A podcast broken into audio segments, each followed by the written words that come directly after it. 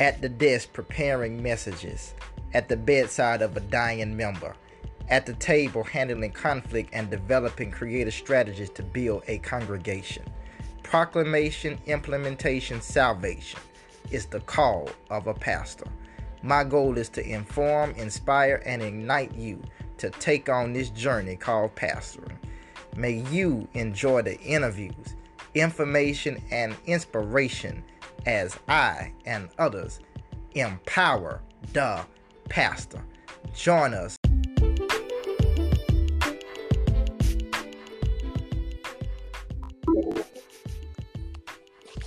Good afternoon and welcome to the Empower the Pastor podcast, where we seek to inform, inspire, and be ignited in our work and witness as pastor. On today's segment, it is a privilege to welcome an individual who is a friend and one of my brothers above. He is the member of the Mount Canaan Baptist Church of Shreveport, Louisiana. He is the interim minister of the St. Rest Missionary Baptist Church of Shreveport, Louisiana. He is a producer for KSLA 12, which is a local news network in Louisiana. And his fiance is the Rebecca Salazar. I present and welcome today to our interview on today, Pastor Michael J. Faggett. What's good, What's Pastor good? Michael? It's all good, man. How are you? Man, I'm blessed, man. I'm blessed. I'm wonderful. I am wonderful. So, the question is for the day is how are you doing? That's the question I wanted to begin with. How are you? As I've told people through this, I'm safe and relatively sane. Um, so as I'm trying to avoid Corona, I'm making sure Corona don't get in my mind and cause me to go crazy. So, uh, my mind. So uh, I'm safe and sane, Doc. Safe and sane. Safe and sane. That's the best way to be. So let me begin this by asking you: When did you begin in ministry? I've been preaching now for over five years. Um, that's the the official answer. I've been a, a Lick preacher all my life because I was preaching sermons when I was in kindergarten at the kitchen table, telling folks about Jesus and Him crucified. Um, so preaching has been in my vein all of my life. I've been preaching since March of 2015. Um, in that first sermon, I owe everybody a refund. So if you're listening to this, um, please reach out to me and I'll make sure you get your money back for going. Uh, so going on five years of preaching um, and have enjoyed the journey since. Bless the Lord. And for you've been in it for five years. So what are you currently doing? Right now, I've been privileged to uh, lead the St. Rest Church during this pandemic, which is a peculiar journey that's that's uh, transpired. Um, but leading them and still taking on responsibilities as assigned to me at Mount Canaan and other places. So preaching, uh, learning to pastor, and, and still carrying out the Lord's work as He sees fit. So, in the words of Deborah Cox, how did you get here? Man, how did you get where you um, are? Um, it's it's it's a peculiar journey to get where I am now, especially getting to Shreveport and then getting. Uh, God move. I'm originally uh, was and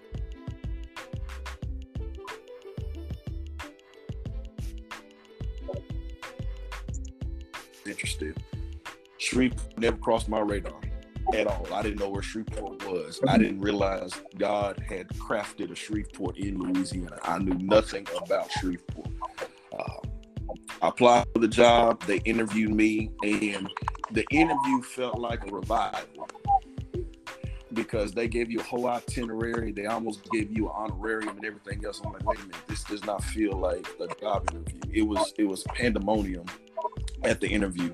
They hired me before I even left. Went back to Dallas and the expenses that I paid to move to Shreveport were less than what I would have paid to stay in Dallas.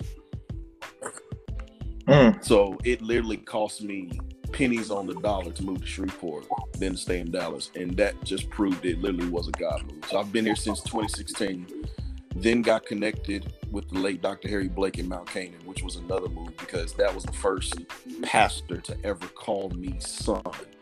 Um, and if any associate ministers listening, you know there's a certain affection that comes from having a father in ministry. So was at Mount Canaan. Uh, Pop Blake retired in 2018. He takes on an assignment to become the interim pastor of a church in 2019, and then brings me on staff there at the beginning of 2020 to assist him and help him with the process. And then he moved upstairs and left me with them folks. And that's how I got here. So, what has it been like leading a church through a turbulent transition? And by that, I mean you're going through COVID 19. The interim pastor that brings you here is gone, and the congregation is still dealing with the fact that they're without a pastor since um, 2019. So, how does that play in the? What has it been like? Words can't express it it's it's almost for me personally shadow boxing because you know you're not the pastor they have not voted you in but you have to make the decisions or at least encourage the decisions to be made to lead them forward so the way it got started with st rest literally pop blake got took ill right around the beginning of March. And that was around the time when the pandemic really started hitting home here in Louisiana. So he wanted us to draft a plan to figure out how could we quarantine, shelter in place, but still provide worship to the congregation. So at that point, we drafted plans to go fully virtual with both Bible study and with uh, Sunday morning worship. And then literally, that was the last time I talked to him outright, face to face. So we went there for about two weeks. It worked out considerably well. The next thing I know, he moved upstairs. So now mm. we're in this pandemic, navigating through uncharted waters because the church never went live on Facebook. They never had a YouTube page. So now they're doing things they've never done in their history. And they're dealing with the loss of an interim pastor. So I'm left mm. with a legacy to carry, but a burden to bear. But these ain't my folks. It's all the responsibility, but no title. So mm. it, hmm. it, literally is being shadow boxing because I'm going back and forth. Now, Lord, these your folks, these your people. You know what you need for them to do, but I ain't nobody's pastor yet. But in the providence of God, every decision that I have encouraged has practically been unopposed. So it's been providential to see God grooming my heart for pastoring beyond just shaping my head for preaching. Mm. And that's been the journey. That's been the challenge for me. But it's been a good journey because now it shows me that God will challenge your affections before he confirms your promotion. Wow. if you're going wow. to be in the driver's seat, he wants to check your heart for people opposed to just check your head for preaching. Because we all know pre- preaching is, mm. is, is, is mechanic, it's scientific. We know how to do it well. We got the craft down. But when it comes to pastoring, it's not about what's in your head, it's about what's in your heart.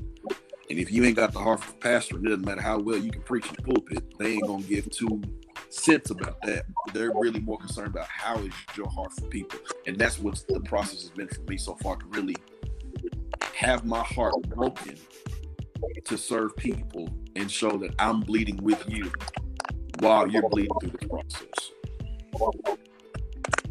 Hmm.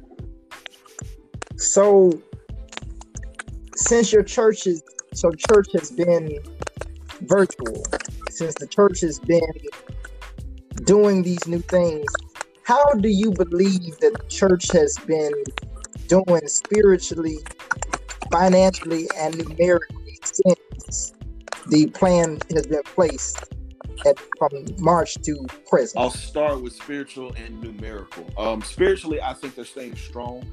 The the benefits of Saint Rest is that they have had a strong biblical foundation from the beginning, even before Pop Blake got there. They were adamant about Bible teaching, so that's really been beneficial to him and to me because it's easy to talk Bible nobody's going to argue down. They have a strong teaching base. So spiritually, they have remained strong.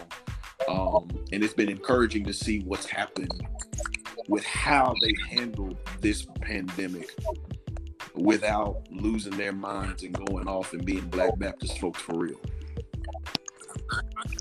Because you know, Black Baptists, we have proclivities to show our humanity before we show you our divinity. So um, I'm that's the gospel.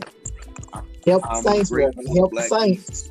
They have maintained some sense of Christianity in the process. They're showing me they say for real, and I'm glad about it. Um, numerically, it has been unreal to see what's happening virtually.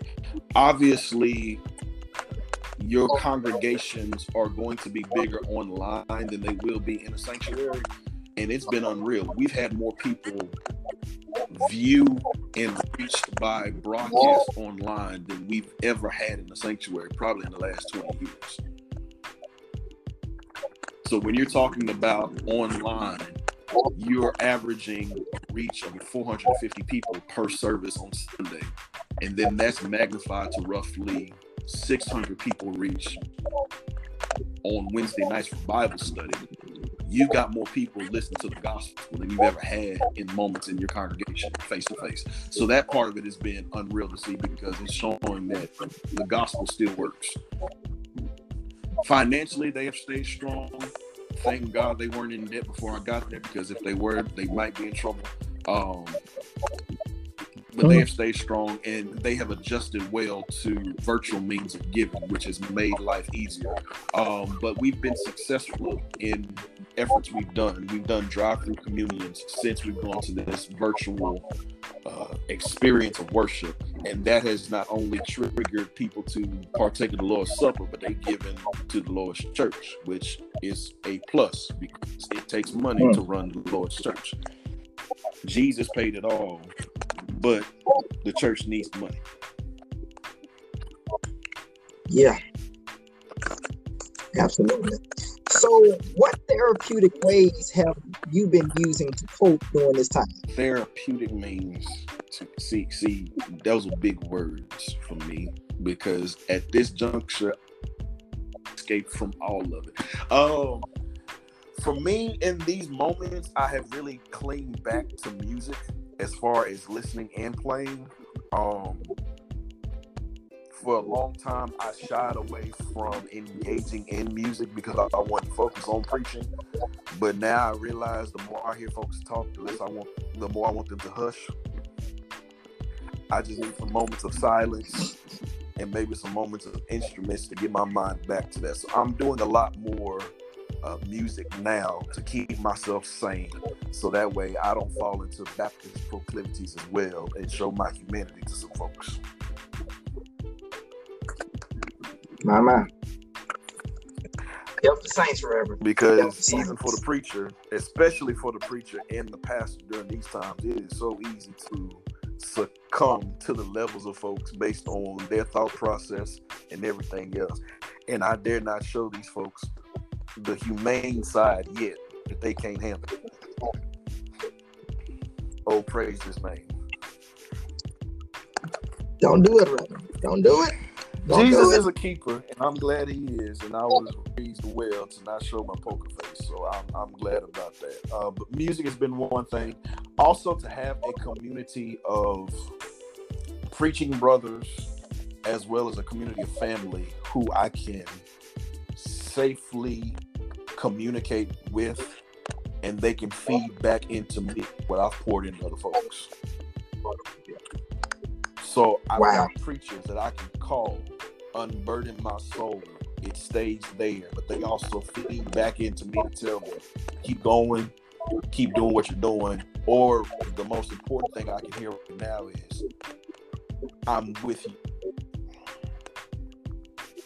Because it feels like in this stage of quarantine, in this stage of stay at home, it feels like the pastor has to stay at home and he's fighting this thing by himself. So it's always encouraging to hear another preacher, another pastor say, I understand because I'm going through the same thing. I'm in it with you.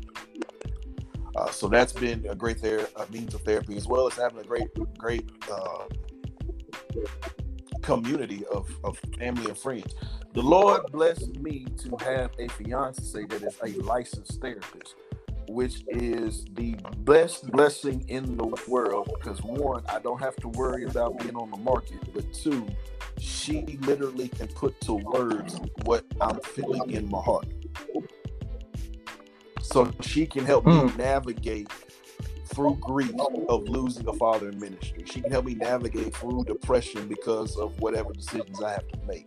And it's literal free counseling for me because she can articulate what I'm feeling and help me process through that. And that has been the best blessing in the world. So that that has really helped me get through these moments because I have somebody in my corner who not only says I'm in it with you, but let me help you process through it so that way you don't lose your mind. Mm. My Lord. It's a word, man. Man. Mm. One second. Mm. So, in today's conversation, the whole shift of the conversation now turns to rethinking church. As we know, the church, the assembly, the ecclesia, the called out community is shifting and changing before our very eyes. Some ways are for the better, some ways are for the worse. As you alluded, I never thought that we would live a where on Easter and Mother's Day, we would not be able to go into the sanctuary and see and and see what we're used to seeing. I, I, I never thought I would live to see that. You know, we want to see what, what Mother Flossie and Mother Jones have on, on Mother's Day. And I never thought we would not be able to. Like, the funny thing is, I always have told my members on Mother's Day, I don't want to hear no song about Mama, and I don't want to hear no song about I remember Mama. I, don't want to none of nothing depression because that that that triggers. because you got some people that mom is not there and all that. I, I say I even miss you know not seeing that this year.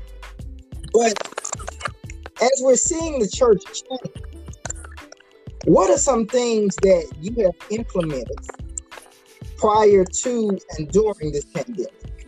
You're right. It has been a, a peculiar season, especially you're right. You talking about big Sundays for for our our culture as far as Mother's Day and Easter. You know, it's hard to holler early when you only preaching to two folks, and that's you and the cameraman. That's hard Mm, because we we feed off of the call and response. So if I'm calling, you ain't responding. Look, we're not used to that lecture phase. Talk back to me. Um, and that's that's been a challenge, and, and especially Mother's Day, because you're right to see see families and they bright spring colors, and and you know you got your your made up quartet talking about some hello mother. You ain't had none of that this year.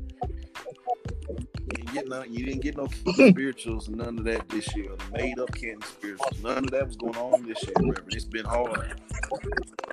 no, no, no, I'm in his care You neither. don't hear no. I you don't get no. I still hear mama. Yeah, That was tough this year, Reverend. Boy, had me crying in the pulpit for no reason. What's wrong with you, Reverend? Look, leave me alone. I ain't got time for this. oh man. Um, but you're right. It has. It this this has provided um the challenge of change for us. One thing that I've tried to implement is probably more spiritual than what folks want to deal with. I asked them the question Are they personally ready for reopening? Hmm. Each state has its own respective place of figuring out when they're going to do the beginning phases of reopening. For us in Louisiana, it's starting now to where churches can go back, giving up to about 25% of capacity. And I asked them before we deal with anything else, are y'all ready personally for reopening? We'll preach what you're talking about. Are you going to love people better when they get back here? Are you going to be more committed to a devotional life with God now? Are you going to treat God's people better now than you did before? Are you ready to do better, or do you just want to get back to which one did you want? So that has been an introspection for myself as well as the church because I don't want them coming back to normal when God has given us opportunity to do better. If we're not gonna mm. love people differently, love people better, if we're not gonna treat God better or treat His church better, we don't need to come back. We need to stay home. Because the issue is not the virus. The issue is our hearts. Are we going to do better when we get back to the sanctuary? That's one of the big things that I've challenged them to do now. Also, I'm challenging them to be conscious of where they are in terms of membership. St. Rest is a great historic church. It's the only church in Shreveport that was bombed during the civil rights movement here. So that's great history, but it also oh. means they got a whole lot of over. So we know this virus wow. challenges the senior saints, those who have more health risks. They were eager to go in Sunday morning governor just lifted the issue today. They're ready to go on Sunday morning. So I simply just asked them basic questions. What does six feet look like for social distancing? How do you handle the choir space for them to sing? You can't have all those folks in the choir stand seated together. What do you do about tithes and offering in the exchange of money? Do you have thermometers to take health screenings when people walk in? What procedures are you going to put in place to make sure they feel safe when they come in? Are you requiring everybody to wear masks? They couldn't answer one single question, And I told them until you get those questions answered, close the doors. So it's implementing that sense of being sensible to the times as well as sensitive to the spirit to know everything that's lawful is not prudent. It's not expedient. So just because it's awful for us to go back doesn't mean now's the time True. to go back. Let's sit down and look at where we are and realize our folks aren't ready to come back, regardless of whether or not they can come back. Let's put stuff in place to make sure they're safe physically and also safe mentally to worship. Because ain't no sense of them coming to church and they scared to worship. They looking at other folks and they think nothing about Jesus. They all in the sanctuary. They all got their mask on, but they scared because they trying to figure out if Sister Johnson has the virus or Brother Wilcox has the virus, and they have not thought anything about what you said, what you prayed, what you sang. They just scared sitting in church. That's not a way to worship. So I've encouraged them to put a plan in place, and we're drafting that plan know, now. And then I've also encouraged them to be sensible about the next steps of what's going forward. Um, as we've done virtual worship and it's been relatively successful what we have, it's only the bare bones of what we could potentially do. So how do you incorporate these new methods with your old methodology to make the both worlds work? Because now you know what you're mm. capable of doing in terms of digital and online. You don't want to quit that now what are you willing to invest to go forward to say, let's keep this going and bring back in person worship so we have the best of both worlds? So I'm encouraging them to look at what the next steps will be there to continue Facebook viewership, to increase our media outlet to where we have the equipment and the resources and the people necessary to keep that going. Uh, so looking at what's ahead and not just thinking about when we can get back, because at the end of the day, once we get out of this pandemic, life is going to forever change in the church. So we right. have to be ready for those steps forward and, and not just looking at steps back, trying to figure out okay, how do we get out of it. No. Look, we've got out mm. of Egypt. We need to see how we're gonna cross the Red Sea. We trying to get to Canaan land. We ain't going back to Pharaoh. Let's figure this out.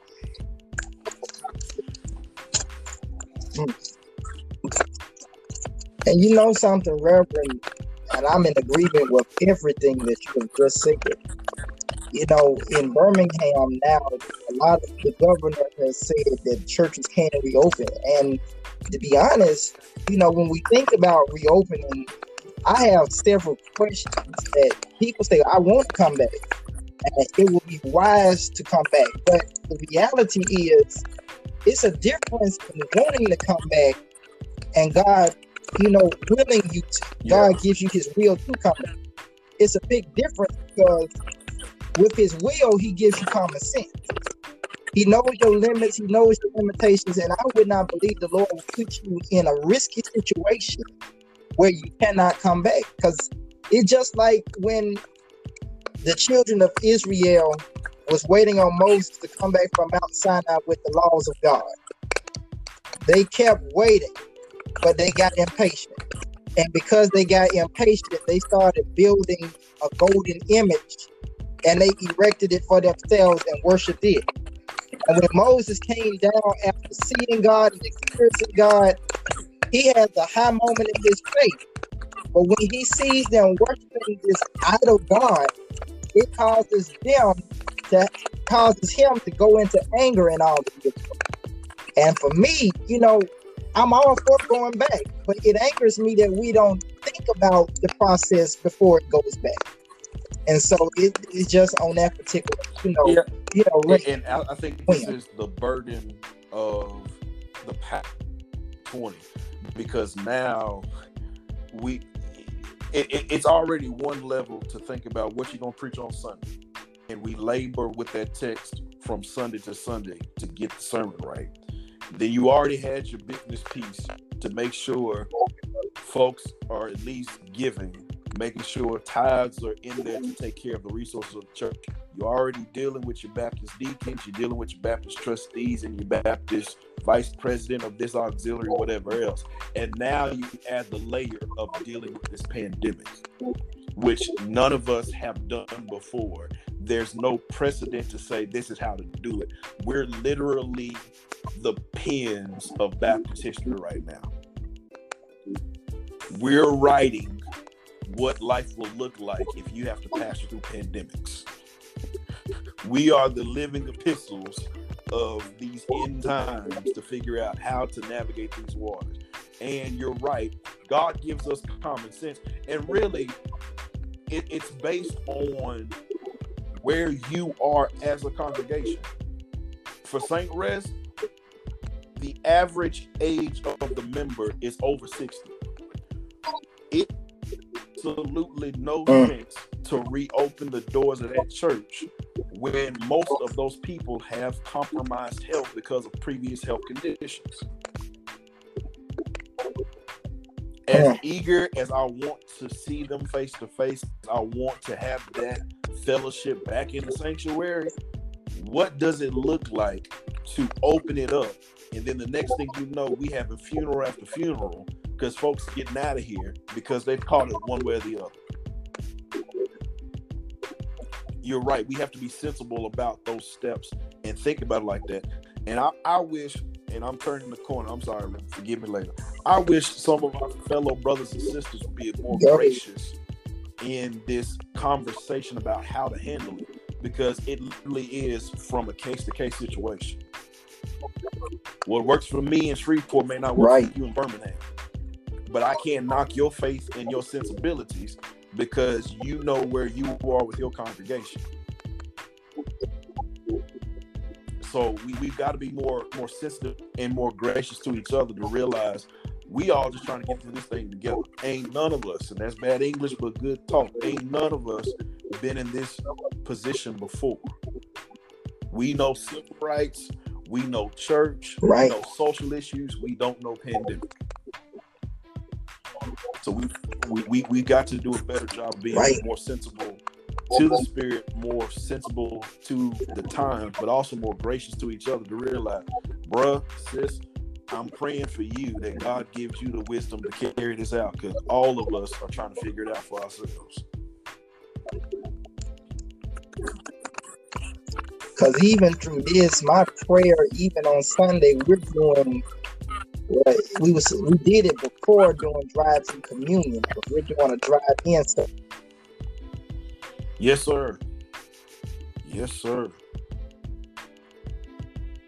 See, y'all can afford to do that in Birmingham because y'all have that good breeze and open space, and the Lord favors y'all with that decent enough summer weather. We can't do that in Shreveport. We we, too humid. It's too hot. I'm gonna hear more car honks telling me to honk it off than I'm gonna hear amen. So I applaud you for following the Lord with that good weather in Birmingham because we cannot do that in the humid space of Shreveport, Louisiana.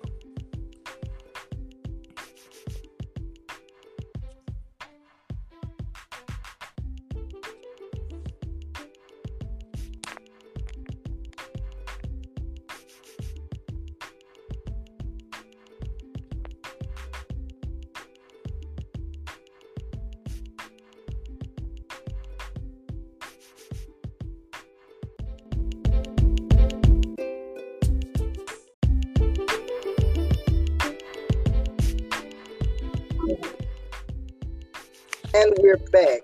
We had a moment of a technical difficulty, but thanks be unto God that we're back. As I was saying, that our church is doing like we went from doing drive communion to doing a drive-in service on Sunday, and it's just as a way is to make sure that people are going to be safe and secure during this pandemic. Because at the end of the day, you know, I care more about saving souls and securing souls than securing a bag. That's that's reality. See, and, and you in a good place because y'all have that beautiful weather out there with the nice breeze and, and, and a gentle, calm weather on Sunday morning to folks don't get hot mad. We can't do that in Shreveport. We, we too humid out here. You know, black folks and humidity don't do well. So we can't be in park. They're gonna honk me off instead of honk amen to me. So uh, I, I, applaud your efforts for that drive uh, and park worship there in Birmingham. We, we appreciate you for that initiative. But you're right. It's about it's about securing soul. It's about making sure people are safe and realizing that as much as we want the finances to do the Lord's work, the Lord's work is the Lord's people. That's true. we don't have the people. It doesn't matter how much money we raise. And if I, just going about doing whatever else, we need the people to make it work. Exactly. And you know, Mike, I'm a witness that even through this pandemic, I mean, contrary to popular belief, a lot of the people that have really been keeping Solid Rock financially supported are people that are non-members. Wow. That wow. that's that that's to be totally frank.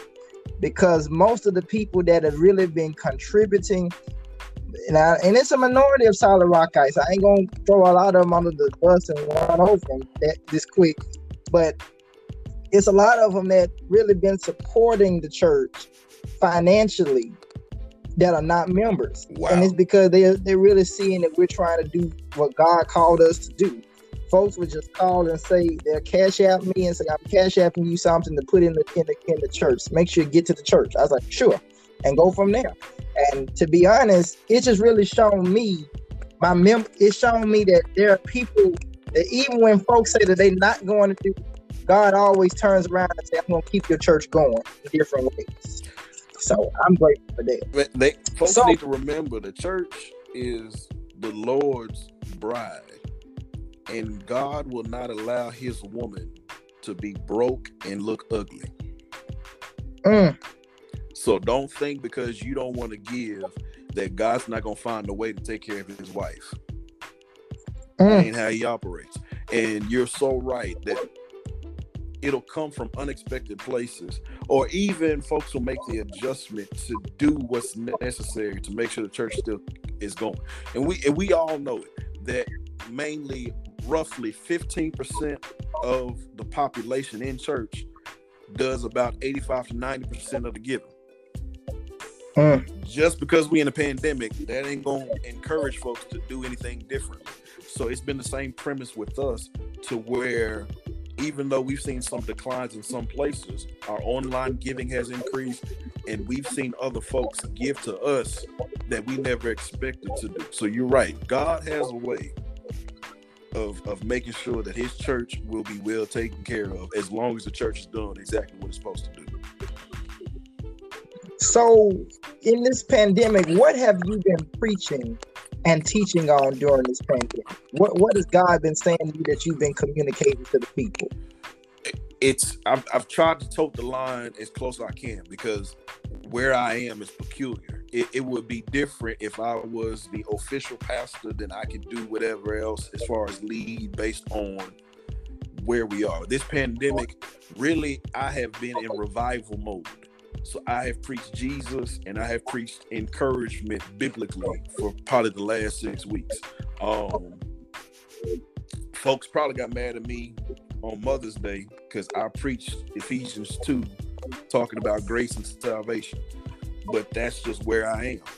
It's at this moment where I am in terms of my preaching and in terms of leading. It's Jesus and keeping you encouraged in the midst of this pandemic. And I believe it was Romel Williams who is, mentioned before that some people told him, listen, doesn't matter where you go, preach about Jesus because somebody has not heard about him before. So that's kind of been my premise now that as I'm preaching and teaching, even when we're dealing with this pandemic, somebody has not heard about Jesus before, so I still got to preach that. And I'm not just talking at the close. Literally, my sermons have been geared towards who is Christ, how are we saved, what does salvation mean for us during this pandemic. So, looking at it really from that lens, because I'm not their pastor, and I'm well aware of that. So I can't go in a series on Philippians, or I can't do anything else like that. I'm literally in revival mode. I'm going for blood every Sunday and preaching Jesus and Him crucified. Amen to that. And Mike, if I may encourage you as well as any other interim that might be looking on um, that might be looking on um, that might be listening to the um, podcast. There is a book written by Chris Brauns. He's the pastor of the Congregational Christian Church of Stillman Valley, Illinois. And he wrote a word, I mean, a, a book entitled "When the Word Leads Your Pastoral Search." Wow. When the Word leads your pastoral search, and even through that, um, th- this would be a good book for you to read as well because it gives you some formats and also it gives you some things to be able to do. Because even as I was, you know, I did an interim pastorate in a small way years ago, and I preached. Um, I, I, asked the pastor, you know, because he was retiring out with anything specific I needed to do. He said, "Just be you." And I know me, I don't. If I'm you know, if I get tied into a chapter or a book, I'm gonna take my time and preach it because at the end of the day, I somehow I, I just couldn't. This would be my riff, and I found out that in a moment like that, when the church is without a pastor,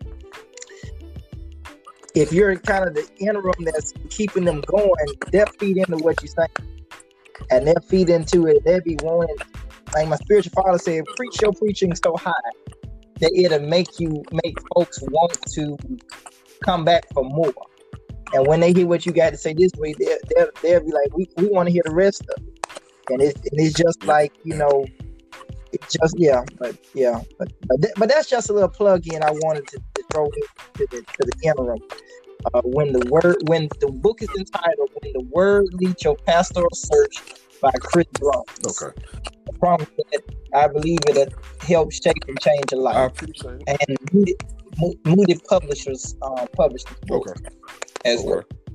I appreciate that. I'll definitely take a look at it when we get off podcast and, and get that sent here. Okay, good, good. So you've alluded to it, but specifically, when we think about reentering, what should be considered before we reenter? Number one, order order of worship because for us in our context, we engage on fellowship. And mm-hmm. obviously, mm-hmm. with where we are with this pandemic and the guidelines set, we've got to navigate how we fellowship without fellowship. So, what does it look like for us to have sincere worship where we're engaged in moments of fellowship with each other but practicing social distancing, practicing the safe guidelines that have been put before us. So, with tithes and offering, the exchange of money, uh, choirs singing, maybe we go to congregational singing, everybody sings in the congregation. All those different things, different elements of worship that we have, we've got to reconsider that so folks know we're intentionally thinking about their safety and well-being. That's probably the biggest thing I see us having a challenge with because we are who we are. Church for us ain't about buildings. Church for us is family and people. So it's a it's already a challenge that we haven't seen. And as soon as we get back, we're going to be inclined to shake hands, to hug, and everything else. And within respective places, I understand it. But we also have to be mindful that this virus is real, that it does exist, and it's going to make us change and adjust in ways we probably don't feel as comfortable doing. So we definitely got to look at the order of worship. Some stuff that folks have been doing for the last 120 years, they got to let it go. And that's going to be a challenge for many of our older congregations because they've been doing it since Tim was a pup and since Moses part of the Red Sea. And they don't want to let it go, but they have to. Because if they don't, we won't survive. So, uh, order of worship is one thing. Um, one thing I'm seeing now that's really going to be a challenge. We've got to find a way to do virtual discipleship. The the piece that has really been interesting to me now that I'm really praying about and really trying to do some homework on. How do we disciple people we don't see? Hmm. Because now that we have gone to virtual means, the gospel's been preached. There are responses to the gospel. How do we safely disciple those people, even though we may not ever see them face to face? The Reverend, I will, before we go into the next thing, before you go to your next statement, there is a way that we can do virtual discipleship because I was thinking about that. And it, I talked to a friend of mine. I think he, I don't know who it was, know, these you be thinking different things, but for virtual discipleship, one key element that could be good if somebody wants to join the church or somebody wants to do all of that. We have been used to, you know, doing the normal procedures. There is a way that you could probably get more new members into new members orientation virtually than you probably can well, I at believe, the church. I believe it. And then from there, consistently assimilating them to a small group where they could be able to stay uh, stay plugged in and stay connected without losing the authenticity of fellowship and discipleship. But but continue. I'm sorry. But but you you you hit on some key points there, and you said it consistently assessing that. And typically, with our traditional means of orientation and discipleship, it's all contingent on if they come to us. They're coming inside the sanctuary, they're coming to orientation, they're meeting us at our place. Now the roles are reversed to where we've got to meet them at theirs. And I think that's the healthy challenge we have now to be adamant about making sure we don't lose folks through the wash because we're not willing to reach out.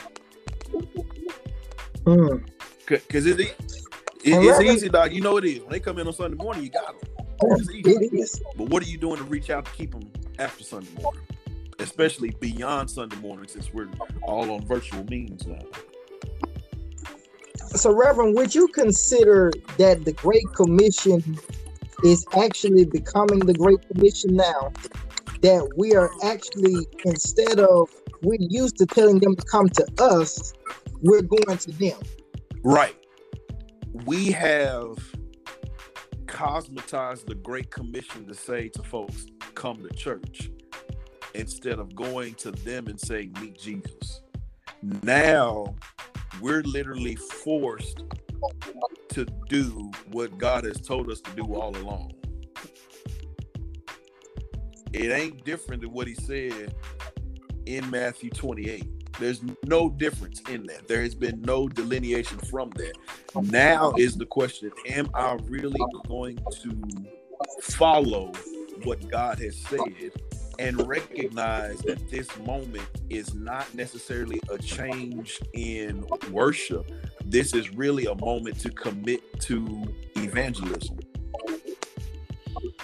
because we still have the same premise of how we worship, we still have the same premise of how we do things. But now I'm have to come out of my comfort zone of seeing you in a pew, and I have to reach out to you and connect with you. It, it, it's really making us challenge ourselves to see: Do I really believe what God said? He said, "Go ye therefore." teach all nations and baptize them in the name of the Father, the Son, and the Holy Ghost, and teach them to observe all things I command. Do I really believe that to the point that I'm willing to do it beyond my comfort zone?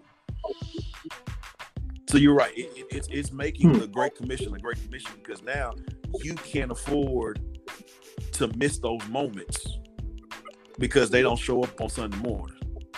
Now it's you may have to have a Zoom call or you may have to contact them via Facebook, do a Google Duo, and connect with them in ways that you probably aren't as comfortable doing, but it's necessary because it's discipleship.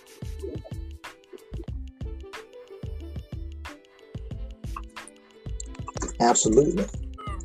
So let me ask you this. Um how old are you? I like, am wait. the, the ripe age of 31. Praise the Lord. Okay, 31. 31. 31. And I'm 28. 29 in July.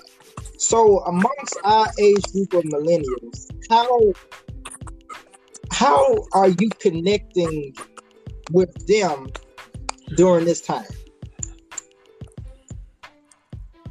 The basic questions of how you're doing, how you're coping. Um, we, you, you know, we're peculiar people in the sense of, especially us, because we're millennials, but we've been here before.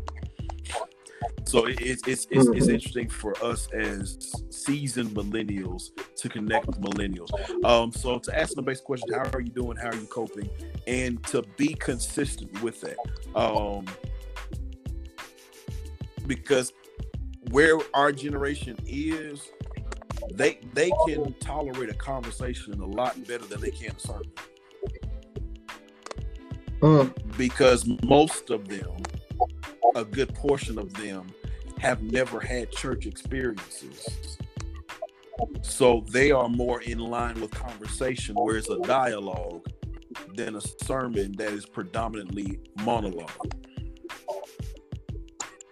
So let me ask you this within this pandemic, as we're shifting our changes, shifting the, the church is shifting the change, what are some ways that you're incorporating right now to kind of minister to them without leaving Big Mama behind?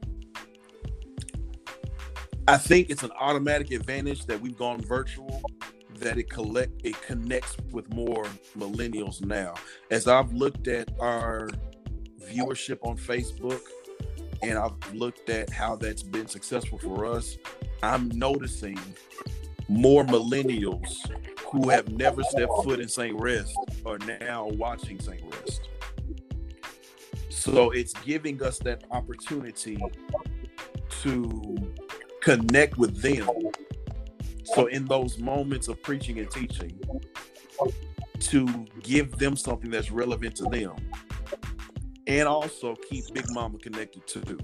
Um, which is why I'm grateful to God that God has wired me the way I am preaching wise, to where I incorporate hymns and traditional means in sermons in conjunction with exposition of the text. So while you're hearing what this text is saying, I can connect with Big Mama and say that's why the hymn writer said, and we've got the best of both worlds. Um, what I'm, I'm prayerful about doing in days to come now is to really branch out and connect with our different ministries in the church and have them become more engaged with those different groups.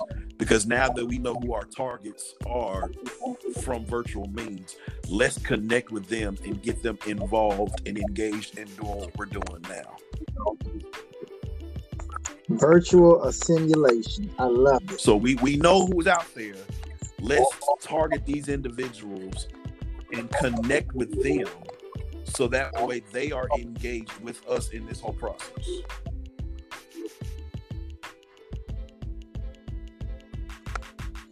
Wow. So, as we're thinking about rethinking church and re-entering church, how do you believe the ordinances of the church are going to be performed? And how will you organize? Wow, that that that part of it's really going to be the challenge uh, going forward because when you're talking baptism and Lord's Supper, we can't and that's what I've pressed to our leadership, especially during this pandemic. Regardless of where we are, we can't stop doing those things. That's that's our bread and butter. That we have to do those things based off what Scripture teaches us. I think that we have to be. We, we may have to continue in the same vein of drive through communion to where people get the elements prior to and then we all come together and they have it with them before we even serve so that way you eliminate traffic during worship of people walking around and people moving and passing. I think that process will have to continue for a while. I think baptism may be more of an intimate setting to where you only have family members there and you do it at a set time aside from the worship until we figure out what we're dealing with totally with this pandemic we have to may, may shift those ways to adjust to where we are and still carry out the ordinances of the church, uh, which is going to be a challenge because we love those moments together, especially during baptism, where everybody can see a young man, a young woman, anybody wading in the water. We love those moments, but we may have to adjust to where we do that in a separate setting opposed to the Sunday morning experience.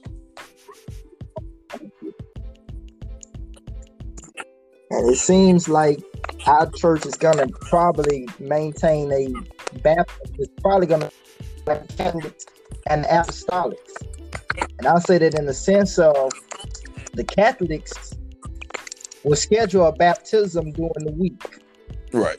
And they will have baptisms like every day. And Apostolics be like, as long as the water is improved, what hinders you from being baptized? Right. And that's I kind of see that that's going to end up being a new normal where baptisms are going to be taking place kind of like they did in the original time, you know, back in that way. And then, of course, with the way the, the virtual stream is, is people can be able to still see the baptism that cannot come right. to witness the experience. Right. So,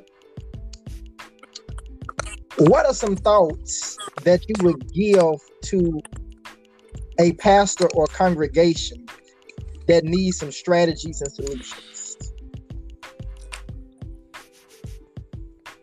First of all, pray.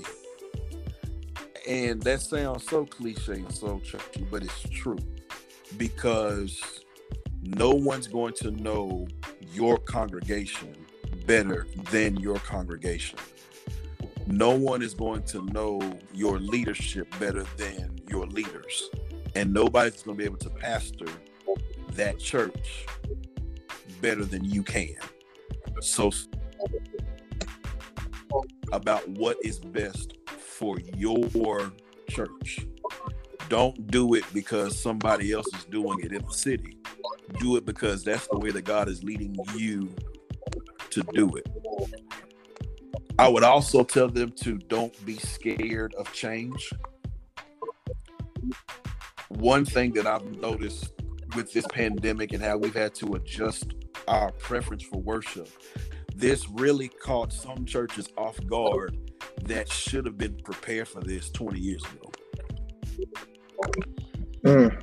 I'm noticing some churches who are now just going online and going with Facebook live streams and live stream worship. But they had the resources and the people in place to do it 20 years ago, but they never did it because they were comfortable where they are. And scared of whatever mm. change could come and how that would make them adjust. So I would encourage them don't be afraid of change. Just because there's change does not mean that we are shying away from our commitments. This just means that we can adjust to meet the need and still maintain the message. Mm. I would also encourage them to engage young minds to help them navigate these digital waters. This is a great opportunity for some churches to utilize their younger generations who are more tech savvy, who are more digitally inclined be and use them and their gifts in that vein to carry on church work. And now you have loop those individuals in and they feel validated, they feel valued and appreciated because they're using what they have to carry out church work. So if you have hmm. younger members who know how to build a website, who know how to run a camera and edit videos, who know how to conduct a live stream, who can incorporate graphics and logos, this is the perfect time to get those people together and rally them to say, hey, we need your help to carry this out.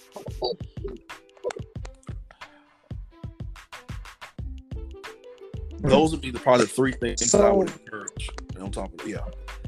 Okay. Cool. So we all, we almost there. Not there yet, but we almost there. So, how has the struggle been preaching to empty pews? And also, how is the struggle not only preaching to empty pews, but preaching to empty people? I'll deal with the empty pews first. It's the struggle has to not let the silence cause you or cause me to not go for blood. We feed off of moments of call and response. We talked about earlier in the podcast that we are a call and response culture. That's what we thrive off of. So if I don't hear somebody talking back to me, if I'm not careful, I will misconstrue that silence for flunking. Hmm. But it could be that that's the opportunity for them to what's being said and they're probably feeling convicted more than they are celebration. So i have had to frame my thinking and my preaching to realize just because the pews are empty doesn't mean my sermons have to be that I still have to preach as though I'm preaching to thousands, the same way I made though I'm preaching to 10. And with the way that you and I are, I think both of us are comfortable in those settings because we just love to preach, period. Give me a dog and a cat, and I'm gonna right. make sure they bark at me yeah at some point. um, give me an empty room. I'm gonna preach my own self happy, and I might have a bipolar moment and talk back to myself while I'm preaching it's just the way that we are engaged. But it's really made me hone in and realize that just because I don't hear the amen doesn't mean that it's not being received. And on the flip side of that, it's also made me more meticulous in my words to where every word counts. So I can't afford to fish for words in the pulpit because now every moment on that live stream counts. So if they don't catch it, right, I've got to make sure they get it. And if they don't catch it in that moment, I probably lost them because now they're like, "What did he just say?" I don't understand it, and they've lost the whole moment. So now I'm being very strategic in my words to make sure every part of that sermon is crisp and sharp to where they get it. Preaching right. to empty people is a great challenge to have because now I have to preach from a place where I encourage myself before I encourage them. So they're coming in empty looking for a word. I've had to wrestle with God during the week to make sure I'm encouraged by what I'm preaching before I can do it to them. So it's really made me more intentional in my devotional life and in my time of study to make sure what I'm preaching is good food that I'll eat myself before I feed it to somebody else. To where in this hmm. time of a pandemic, God, I'm struggling just like they are. What is it that you want to say? Wait, first, what is it that I need to know in these moments of this pandemic and how can I share that with them so they can be encouraged along with me as we're in this thing together? It's really made me more transparent in this whole process to where I'm telling people, listen, I ain't telling you what I heard, I'm telling you what I know because I'm in the same struggle with you. I know what it's hmm. like to lose a loved one because of this virus. I've seen the financial strains that come from dealing with this economic shutdown. I understand the troubles you're having because you can't connect with loved ones because they're quarantined and you can't see. I'm in the same boat with you, but we can look to the word of God together and realize this is what God's word says in these times. So it's really made me more transparent in preaching, and it's really made me intentional in my devotional time. That as I'm preparing for the sermon, I'm also talking with God to say, okay, Lord, I'm talking to these folks, but this is for me too. What do I need to learn in this process to maintain my relationship with you in the midst of this pandemic? Hmm. My my. And so as we come towards an end, there are three questions I want to ask. See, that's just like a black Baptist preacher. You say you come to a close, you got three routes. That's like a black Baptist. Yeah, that you. Hey, I'm trying to help the Saints, Reverend. I'm trying to help you the Saints. Getting ready to close, we still got a few more ways out. Yes, sir. Only you, Reverend. Only you. And again, I say only you. So, even with preaching to empty pews and empty people, here's another question that I kind of want to flip a little bit. Because I've heard different individuals saying that you know they're not only just preaching to their members now, but now we end up some of the main people that we look up to as preachers and pastors. They're tuning in to some of our services on some Sunday. So how is the struggle like preaching to your mentors, but then struggle preaching to empty preachers and empty pastors? Wow, that's a that's a great question. That is a great question. That is a great question because you're right. We're dealing with clergy who are now struggling in unprecedented ways, and they've got to get the word too. It preaching to them in these times and preaching to mentors, uh, if honestly, I have to put them in the same mindset almost as another member. And that's not to disrespect them, but I've got to mentally remove that title, that sense of deference I'll have for them, and realize all God's word. So I'm not going to fancy it up because you're bishop so and so, your pastor so and so, and I look you that regard. I'm literally gonna give you the same thing that God has given to me. And if it's the word, it's gonna stick regardless. Right. So I'm not fixing to change my sermon, my preaching style just to appease a mentor when all of us need the word. So now I'm giving you what God has given me. And at some point, whatever word you need out of that is going to help you along the journey. I will say it has made, as scripture says, brothers born out of adversity. Because now, in preaching and teaching, and also in conversations, I've gained more friendships that I didn't have before this pandemic. Because now all of us, mm. it, it, ain't no longer, well, hey, Doc, how's it going? Blah, blah, blah. All of us are struggling. So we all trying to figure this thing out together. And now more folks have had intentional, real conversations with me that they probably would have never had if coronavirus never hit. Mm. So it has encouraged me to keep preaching the way I am, the way that God has wired me to, but also realize scripture is true when it says some brothers are born out of adversity. We're facing adversity right now, and now I've gained more brothers, I've gained more sisters because of what's happened with this, because all of us are just trying to be in this thing together.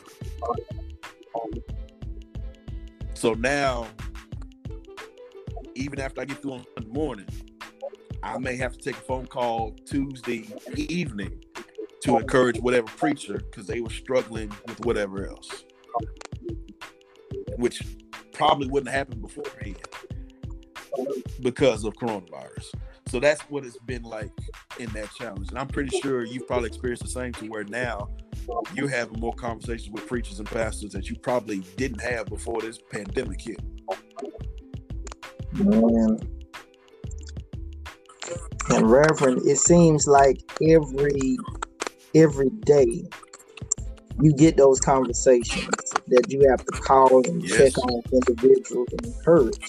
Uh, just the other day, you know, even through this pandemic, you know, I'm grateful that even though some of the travel bans are lifted, you can still be able to, to go about.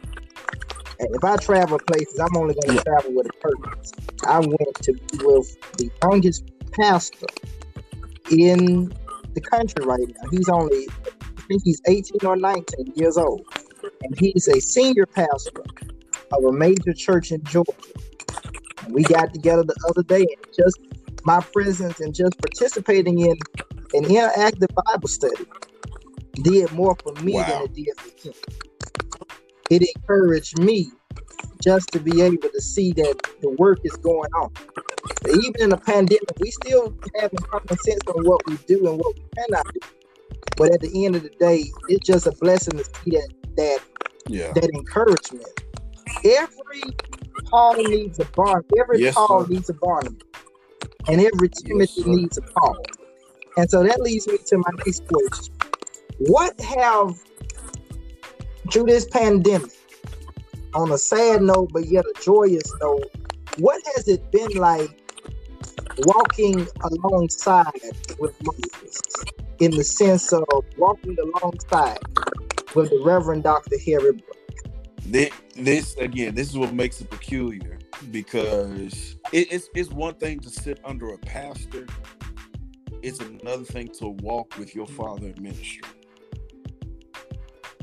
Um, and that's what makes this time very peculiar for me because I didn't just lose a pastor, I lost a father in ministry.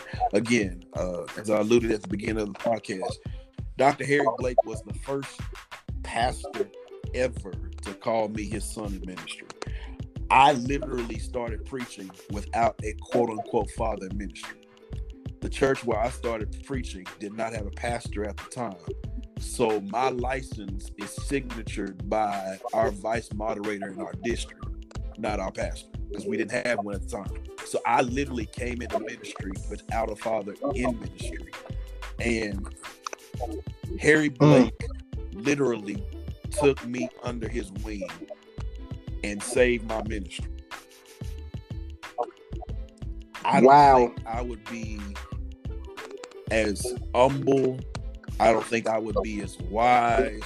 I don't think I would be as sensitive to the spirit now if I didn't have the years I had with Harry Blake. Because he literally just by being a father in ministry taught me what it means to be able to submit to a pastor taught me what it means how to be wise in adverse situations he coached me and grew me on so many different things by word and action that's still carrying me now so it's been a great journey to have him as a father in ministry because he literally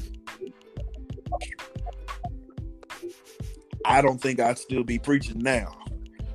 And if I would be, I'd be one of the most bitter preachers walking if I never connect with Harry mm. Blake. He literally saved my ministry.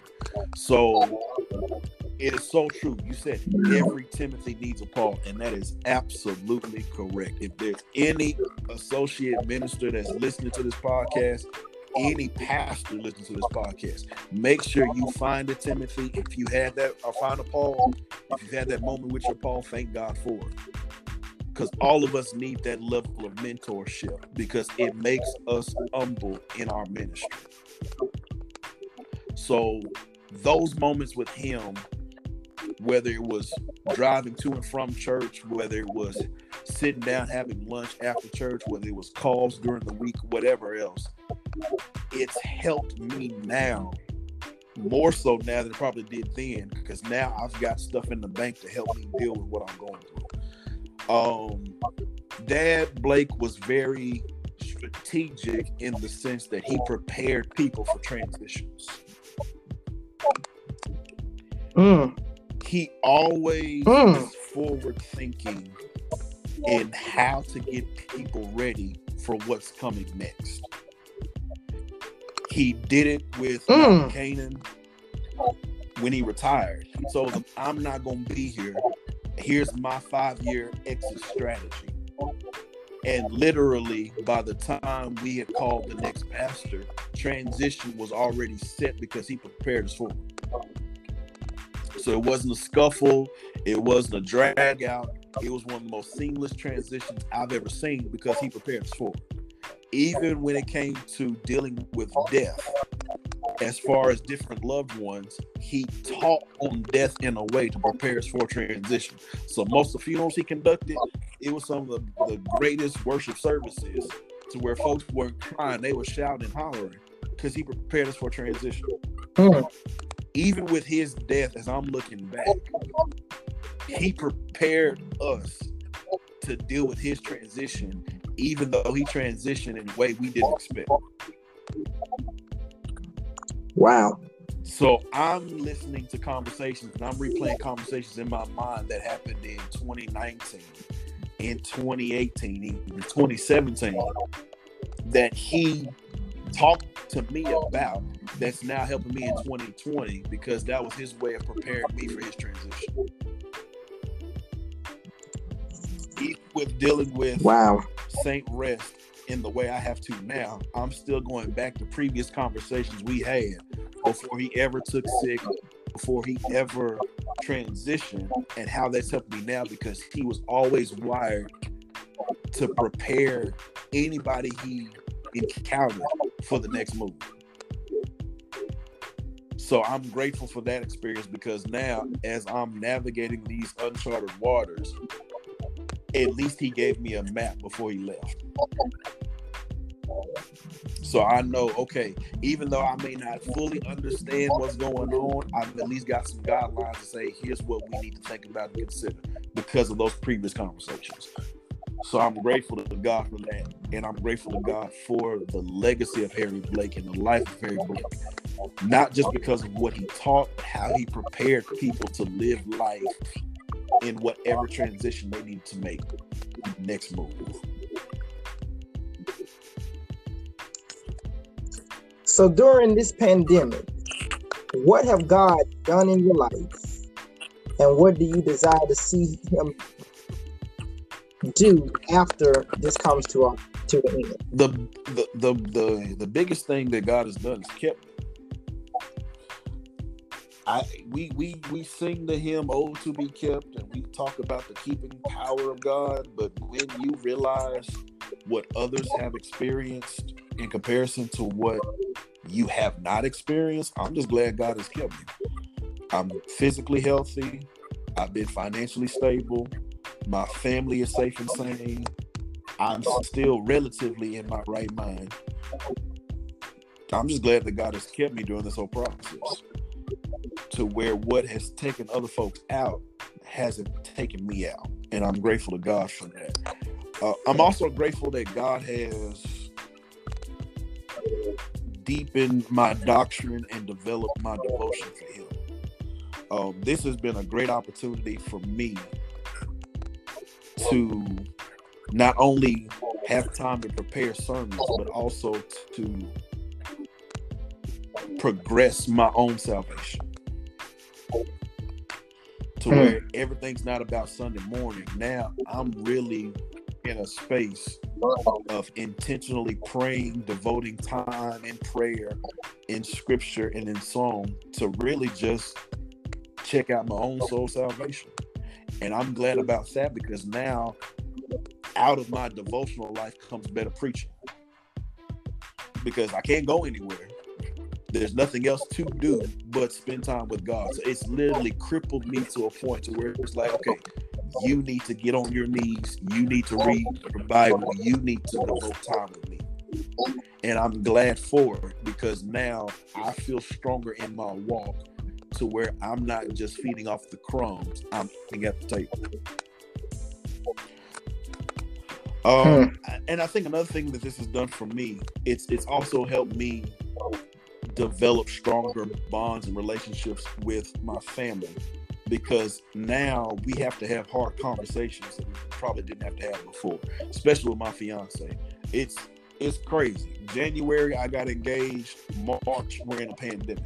I never expected this to happen. I was looking forward to a beautiful year 2020 to be engaged, to go through the engagement process and be done. But this has put a strain on us because we've had restrictions in place to where we couldn't see each other. So now if you get mad at me, you oh. can't look at me in my face and say it. You can go hide in the closet and deal with it and go about your business. But now it's made us have more sincere, legitimate conversations about what we're feeling, what we're experiencing, and how God's grace fits in all that. So now our relationship is stronger based off the time we've had to have those legitimate conversations. So I'm grateful that God has blessed my upcoming marriage and also my family life to the point where we are all stronger as family because of the conversations we've had to have during these moments. Uh, what do I expect God to do? Uh, whatever He's been doing to, to make this work. Look, I'm at that point where any way you bless me, Lord, I will be satisfied.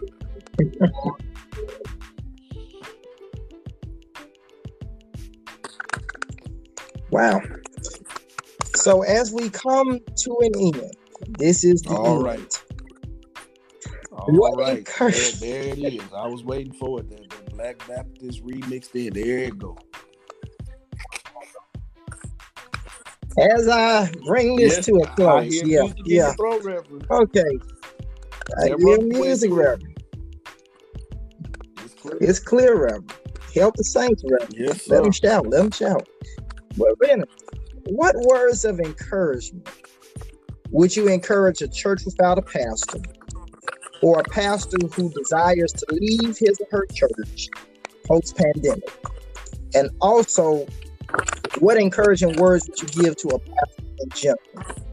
All three, you can sum it up however you want to as well.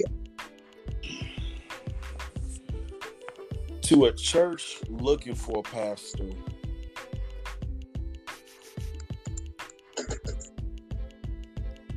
embrace this opportunity.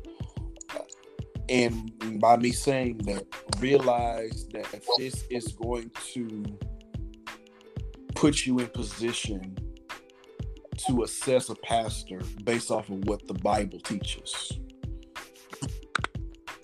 Mm typically with our pastoral selection process, we look for great preachers because we want to know how they preach, how they mm-hmm. teach, how they handle the pulpit. Pandemic strips pulpits and exposes hearts. So now wow. you will know your pastor, whoever that person is supposed to be, based off their heart during these moments. So embrace that opportunity because now you will discover your pastor not by what happens in the pulpit, but what it's by in their heart.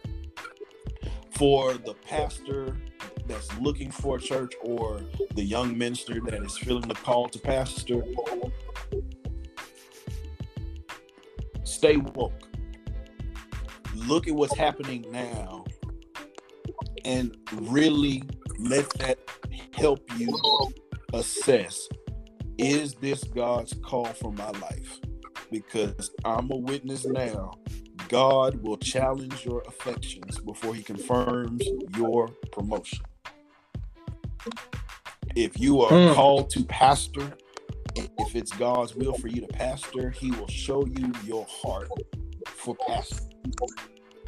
And if you don't have it, that's a strong indication you probably don't need to do it. So stay woke and assess where you are now to see do I have the heart for pastoring or do I just have the head for preaching?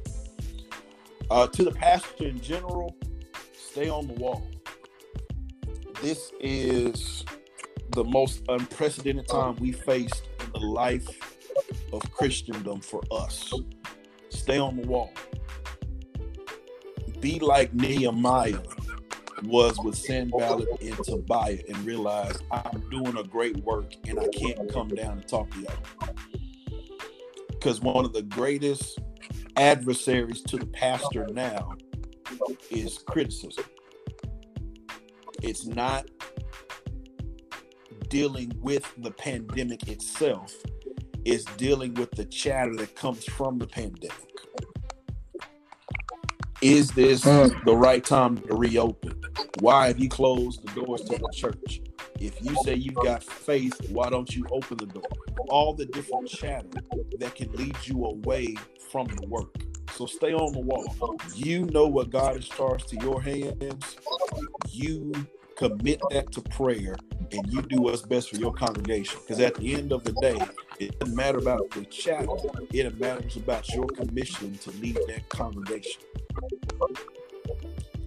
And when we get on this other side of time into eternity, God's not going to ask, How did you respond to the chatter? He's really going to ask you, Did you carry out the work I put in your hands? Mm. So stay on the wall and remember where your accountability lies. You are responsible for the people, but you're accountable to God. Let that chatter go, and you do what God's called you to do.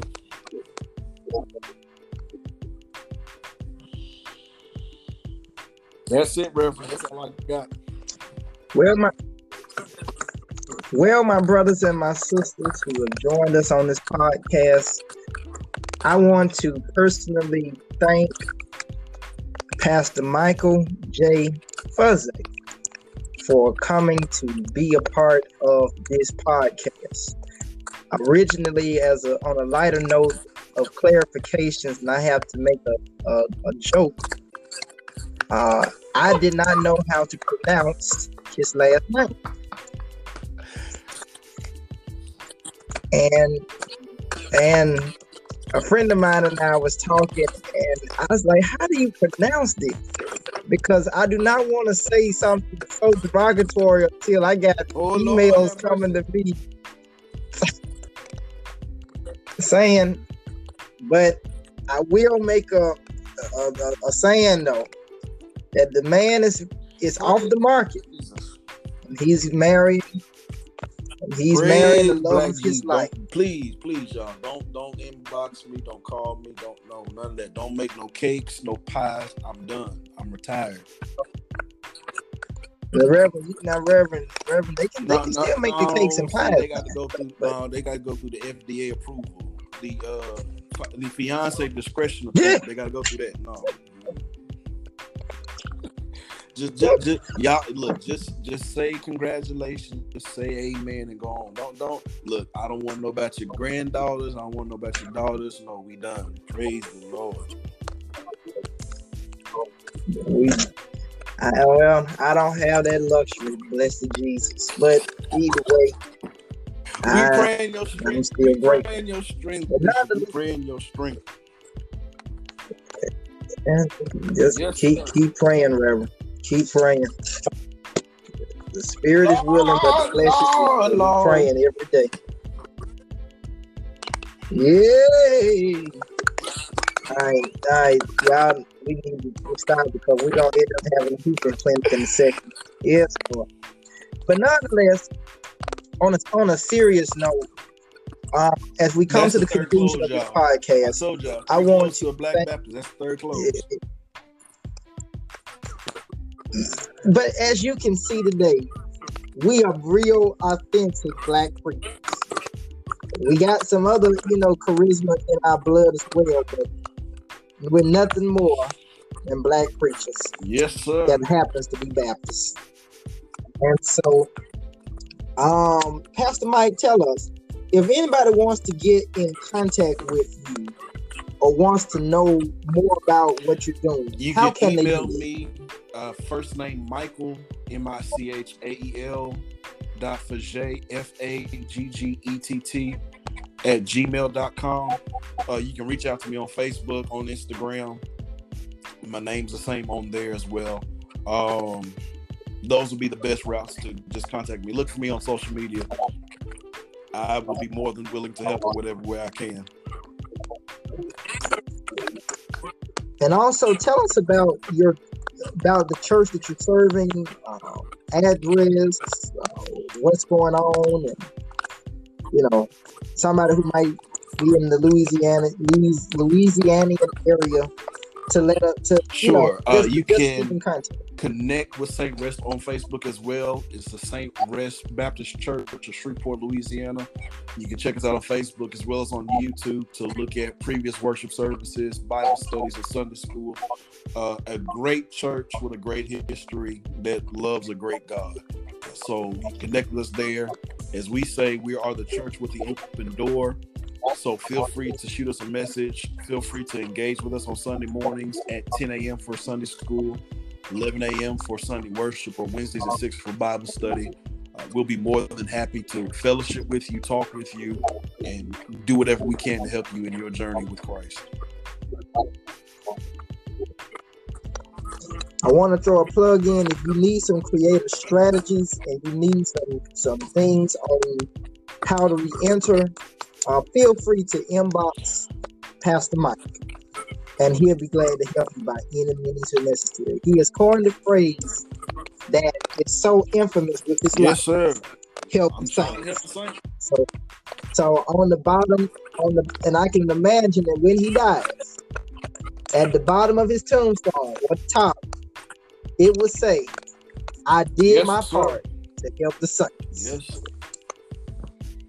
So, I'm going to ask that Pastor Mike will pray for us, and after he pray, we will give the final greeting, and that will God be our it. Father, we thank you for these moments of fellowship. We thank you for these moments of conversation, allowing us to unburden our souls to help other souls. Thank you for this this platform that gives us space to discuss real issues we face as preachers and pastors, but also to encourage other preacher pastors to continue to carry out the work that you've charged to their hands. We pray now, God, that you would bless every listener. We pray, God, that you would strengthen every preacher and pastor who is feeling discouraged, who is feeling downtrodden because of this pandemic, who has a sense of uncertainty about what the next step should be. God, strengthen them with your wisdom and give them your knowledge and understanding to know what's best for their congregations and encourage their hearts to know that you are with them in every facet of these moments. Pray, God, that you would continue to do as you always done. We thank you for what you are doing, even those things we're not aware of. And we cling to scripture knowing that you're able to do exceedingly abundantly above all we ask or think, according to the power and work in us. We thank you, God, for what's going to take place. And we thank you, God, for how you're going to bring us out. In Jesus' name, amen. Amen. Thank you, Pastor Michael J. Faggett, for joining us on um, this day. And we pray that as the interview was given today, that this have helped you to be informed. This has helped you to be inspired. But most of all, this will cause you to go back and be ignited to go to your place of witness and work. I love each and every one of you, and we just want to help the saints and help those who are caretakers of the saints' soul. So until the next broadcast, which we will be having the same discussion with Pastor Adrian Reed of the New Jerusalem Baptist Church of Brentwood, New York, who's in the epicenter of the pandemic as we speak. I pray that God's richest blessings will be upon each and every one of you as we've done our part to help the saints and help the soldiers. May God be with you. May the blessings of Almighty God be upon you. Peace be unto you. Oh, oh, oh, Lord forgive me. Uh, Pastor Mike, do you have any shout outs you want to give? Who, who do I need to shout out I don't get in trouble with? Let me shout out the Mount Canaan Baptist Church, Shreveport, Louisiana, my pastor, Pastor Greg Oliver. Um, shout out to them. Of course, shout out to St. Rest, uh, St. Rest Church. Um, my family, of course, my um, and really to all the, the fellow preachers and pastors I know who be listening to this, I appreciate y'all and know that you're a blessing even from a distance. So I appreciate you all and God bless you all for the work that you're carrying on.